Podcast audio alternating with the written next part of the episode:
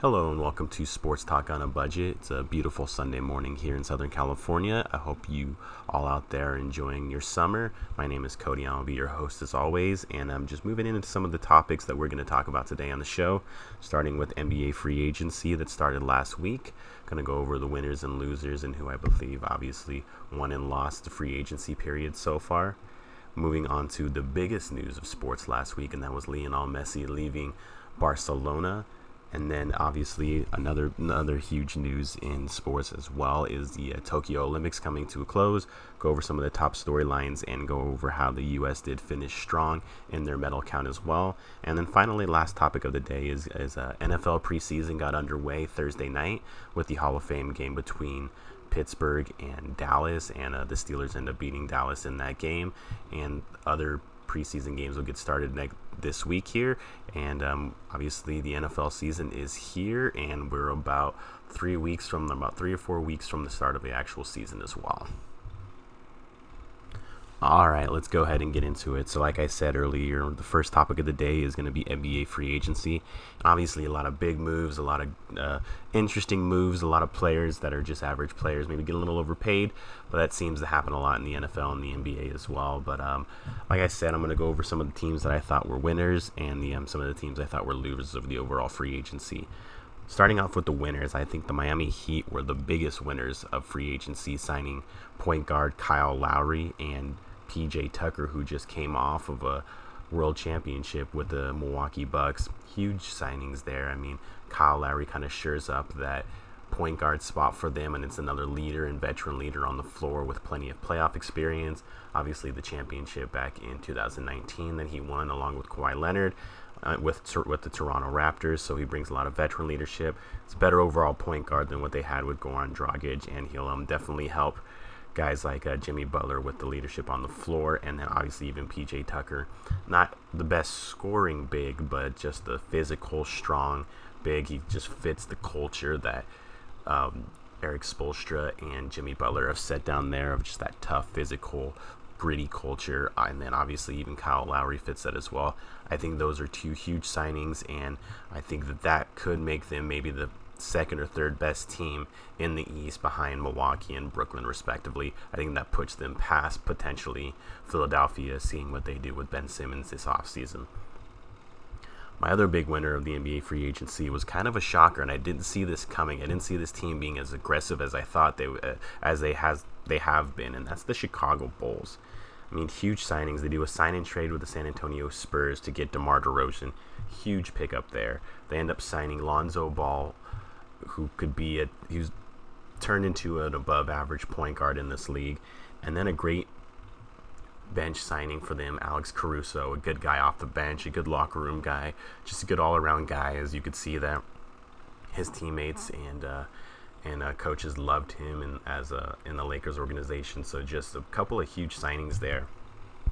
And if you look at their potential starting lineup with Zach LaVine, Nikola Vucevic, DeMar DeRozan, Lonzo Ball, and whatever happens with Lauri Markkanen, that's that's that's a pretty darn good starting lineup, and that could definitely be a top five seed in the East, and maybe may be able to make some noise there, and uh, definitely bring back some fun basketball to the city of Chicago, which has obviously been starving for that for a very long time since the days of D Rose and, and um, others others there as well.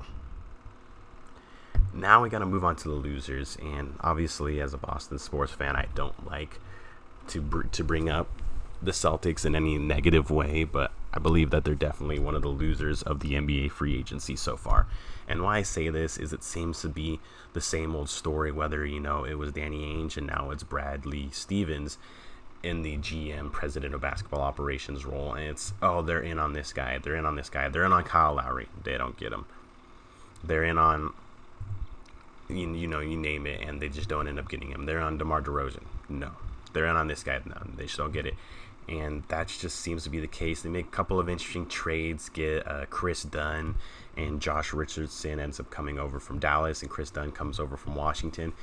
Interesting pickups. They'll be bench players, role players. I think uh, Josh Richardson could be a contributing player for them, but they really still haven't addressed the point guard position. Now there is reports that they're interested in Dennis Schroeder, so that could be a pickup that that would kind of solidify their point guard situation and maybe get them out of the loser hole for the free agency so far. But they also haven't really addressed the big man there's the size element, the big man element for their team. I mean, yeah, you got Robert Williams who's starting to get better and better as the years go on as a young big man. And then now all of a sudden you got Al Horford, but Al Horford's going to be what, 37, 38 years old. He's an older player now. You can't rely on him to play 30 plus minutes a night. And you're not going to be able to play small ball against teams like Milwaukee with Giannis, a team like even like Miami with Bam Adebayo, a team like Philadelphia with Joel Embiid, you can't just play small ball like that and expect to win. So I don't love what they've done so far. Obviously, if they can get Schroeder and maybe a big, that would kind of solidify things and make them get them out of the loser category. But as of right now, I think they are losers of the uh, NBA free agency so far. And that moves me to my other uh, team that I believe is a loser of the NBA free agency, and that's the New Orleans Pelicans. Now, the New Orleans Pelicans are kind of in a weird spot they're they're trying to build their team around Zion Williamson, who's an interesting player. He's kind of a hybrid big. He handles the ball a lot, kind of like a more modern day LeBron James when he was younger. Can shoot okay, but just a physical guy that likes to take it down low and score that way. And I understand that that maybe wasn't a huge fit with Lonzo Ball and Eric Bledsoe because they like to handle the ball being um, straight up point guards and maybe that was not a great fit with them and Zion Williamson, so that's why they had to move on from those guys. But you lose, obviously, like I said, Lonzo Ball, you lose Eric Bledsoe, you lose Steven Adams, and the only really significant pickup you get was in that trade with Steven Adams and Eric Bledsoe. You got Jonas Valanciunas back. I do like that move. I believe he is an upgrade over Steven Adams at the big man position, at the center position, or basically power forward as well. I do think that is an upgrade over Steven Adams, but if that's your only move of significance in the offseason and you're trying to keep Zion Williamson in the next couple of years before he becomes a free agent and can go to another team, that's not enough. It's definitely not enough. And um, you lose three above average players in Adams, Bledsoe, and Ball. I know they weren't great fits, but you should be able to get a better return from those three players that they ended up getting and just just didn't do that and we'll see if they can find a couple of pieces to put around Zion Williamson so they can get in the playoffs and be a decent enough team to make him want to stay and not leave somewhere else in free agency when he is up in a couple of years. One other team I wanted to talk about, and obviously everybody's been talking about their free agency moves, and that is the Los Angeles Lakers. Now, obviously, huge trade to get Russell Westbrook. I mean, that's that's a huge move, and that was obviously like a blockbuster move. Everybody was talking about that on draft night, and I like the move. I don't know if he exactly fits because him and um him and LeBron James are going to want to handle the ball in crunch time a lot. He kind of has that all out 100% attitude, and I don't know if that's really what the rest of the roster speaks to. And um, between him Anthony Davis and LeBron James. I believe one of them is probably going to have to take a step back and maybe not take as much of a role as they have had throughout their career because just not enough ball to go around there. And will LeBron maybe take a step back and let Westbrook handle the ball in crunch time, even though LeBron's probably better at handling the ball in crunch time? Because Westbrook can get a little erratic and have some turnovers, but he's comfortable and he's played his entire career with the ball in his hand in crunch time, whether it was in OKC, in Houston, or even in um, in Washington as well. So that'll be an interesting dynamic to see if they can figure that out there. I do like that move because Russell Westbrook is a guy I think who's hungry to compete for a championship and definitely wants to do it. And he's a LA guy. He went to UCLA. He grew up in Los Angeles, so he's gonna be want, he's gonna be hungry to want to compete for a championship as a Laker as well. As far as their other moves, I just I they're just head scratchers to me. I feel like they're signing a lot of older players. You get a you get a guy like Russell Westbrook. Yes, he's in his 30s now, but he still has the energy of a 25 year old player. He's tenacious. He's just 100% every night. And then you get a bunch of old role players around him, like a Dwight Howard, who's gonna who's gonna be over 35. A Carmelo Anthony, who's gonna be older than that as well. Wayne Ellington, who's in his 30s. All these guys that they're signing is just it's just a little bit weird to me because they're all solid players and they've all been solid players in their own right, but they're all getting old. And what this says to me is you're not going to be able to count on them for a lot of minutes throughout the season. So you're going to have you're going to have to ask maybe LeBron to be playing 35 35 plus minutes at 37 years old in his 18th 19th season. You'll be asking Anthony Davis to play 35 plus minutes and you know that Anthony Davis even though he's on and he's in his late 20s still is just a brittle injury prone player. So I would have thought they would have tried to get more young players who have a little more energy, can play more minutes than some of these old players. So just a weird dynamic there. I don't really know if they got that much better this offseason than they were. But um, I guess time will only tell, and we'll see how it goes with them in going into the regular season. All right, now moving on to what I thought was the biggest sports news of the week, or at least the biggest international sports news of the week, and that was Lionel Messi leaving Barcelona and um, obviously not re signing there. And it looks like he will be signing, at least reports show this morning that he's he's expected to sign with PSG Paris Saint Germain of the French league. And that would be huge, obviously, with him, Neymar, Kylian Mbappe on that team. They already own the French league.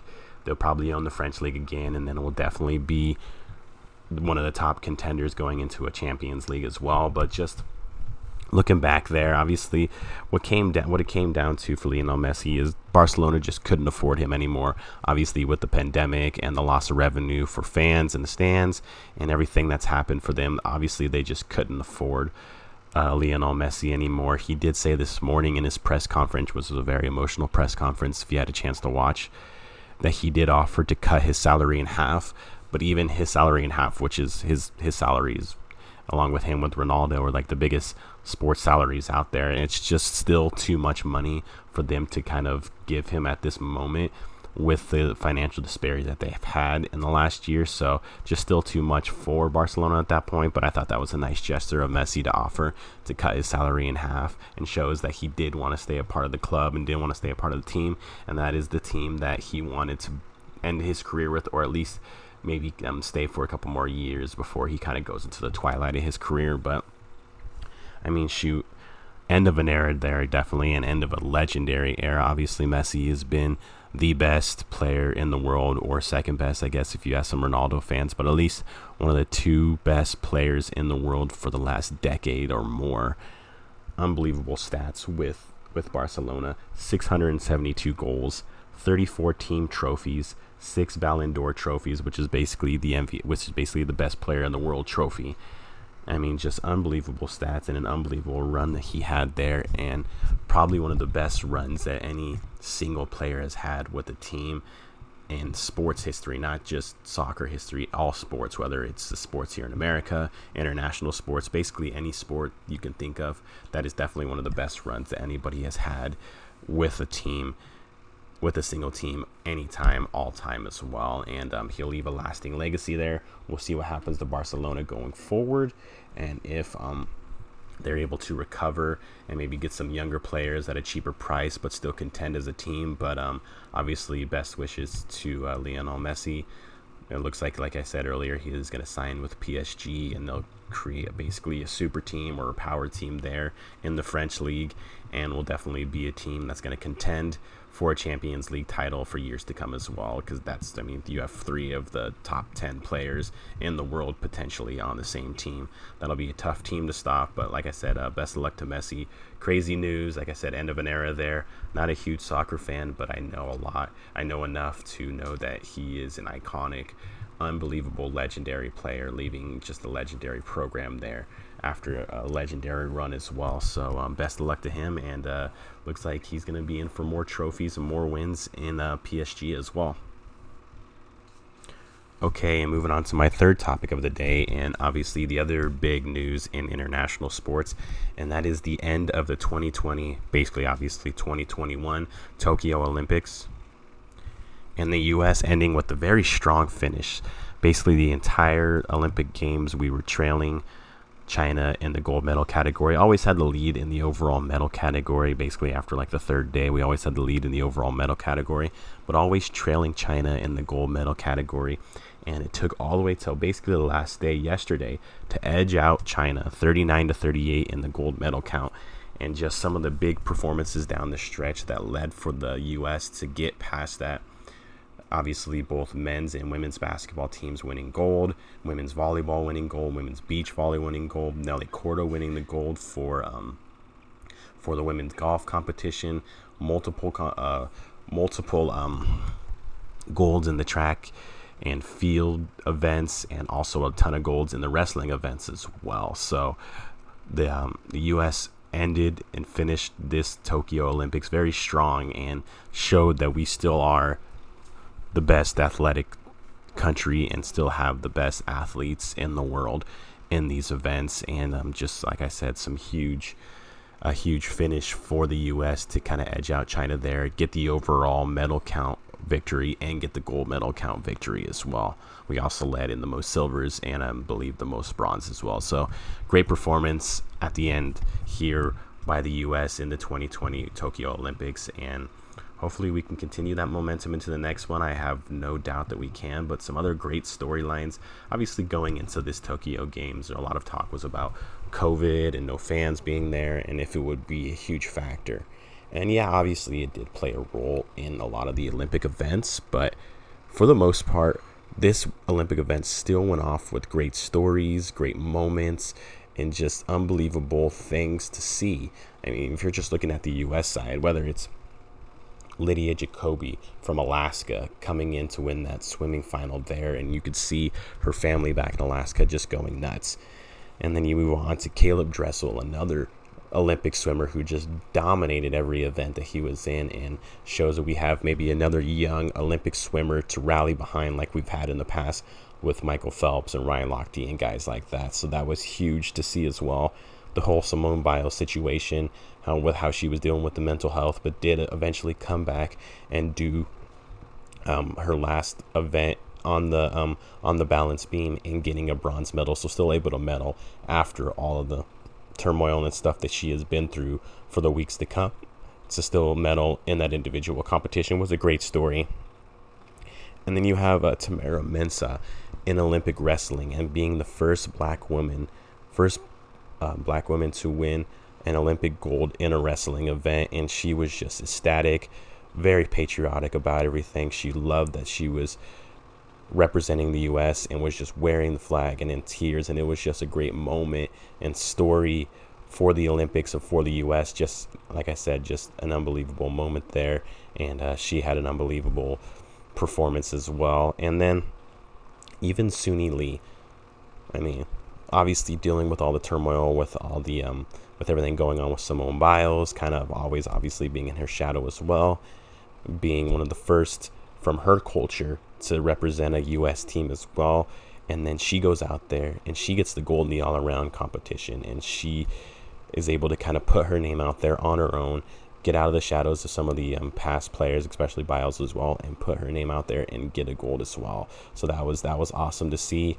The basketball team, the, the men's basketball team, obviously struggled early on with a loss to France and a couple of losses in the exhibitions leading up to the games, but still ended up getting a gold and turning it on when they needed to and getting the gold medal. And then if you move over to the women's basketball team, their fifth straight or their seventh straight gold medal. And then if you look at Sue Bird and Diana Taurasi, five gold medals in a row. I mean, that's that's unprecedented as a player. So unbelievable performances there. And the women's basketball team, no one likes to talk about it, but it's probably the most dominating team that we send to the Olympics. I mean, seven straight gold medals. That's that's just unreal and unbelievable. So good on them, and congratulations to them, and obviously Sue Bird and Diana Taurasi as well. And then Allyson Felix getting her 10th gold medal in her fifth Olympic Games.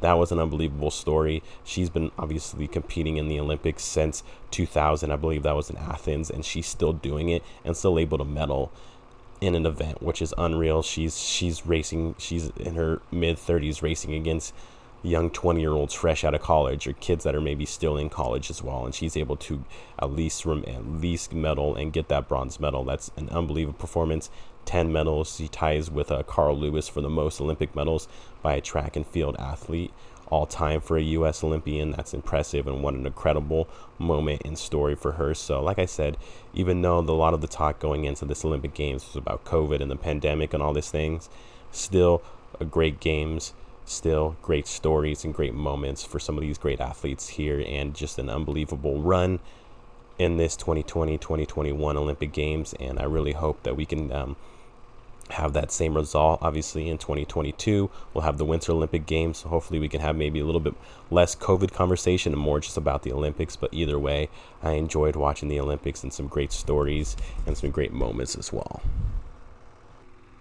all right, now moving to the final topic of the show today, and that is the NFL preseason is now underway. Obviously, it got started on Thursday with the Pittsburgh Steelers versus Dallas Cowboys. The Pittsburgh Steelers winning that game in the hall in the um, obviously the Hall of Fame game, and all the festivities going on with the Hall of Fame, both the 2020 and 2021 classes going in. Big notable names like Peyton Manning, Troy Polamalu, Isaac Bruce, Calvin Johnson, Jimmy Johnson, Bill Just some huge names going into the Hall of Fame. Edgerrin James going into the Hall of Fame this weekend, and I've been able to watch a lot of those um, speeches and a lot of the enshrinement um, on the um, NFL Network, and it's been awesome. But to get back to the actual action, and like I said, we started on Thursday with the Steelers beating the Cowboys, and a lot of teams will end up playing their first preseason game starting this week. And some of the big storylines going into it is similar to a lot of the storylines going into training camp that I covered a couple weeks ago.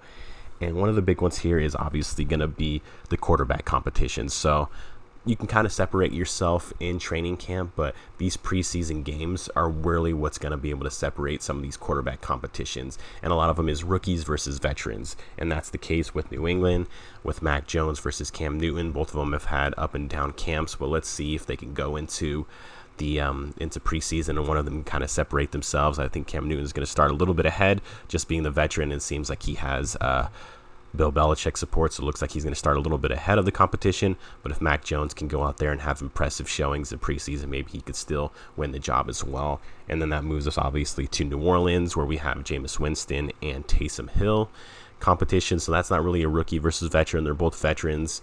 But um, looks like uh, Jameis Winston has a better camp, has had a better camp so far, and still kind of has the leg up in the competition, be the more natural quarterback versus Taysom Hill, which is more of the gadget quarterback but um, still see who's going to have the better showing in preseason and if someone can separate themselves and take that job as well.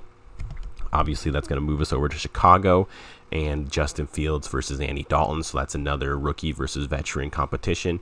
Justin Fields is, by all reports, has had a good training camp so far. Obviously, um, so has Andy Dalton coming from the reports from Chicago as well. So no one has really been able to separate themselves in Chicago and kind of pick up that role that's what preseason is going to show. Like I said, I believe uh, Andy Dalton will go up with a little bit of a leg up since he is a veteran there, but this is his first year with the team, so we'll see if um, that makes a difference. But uh, we'll see if some one of these guys is able to separate themselves in preseason also.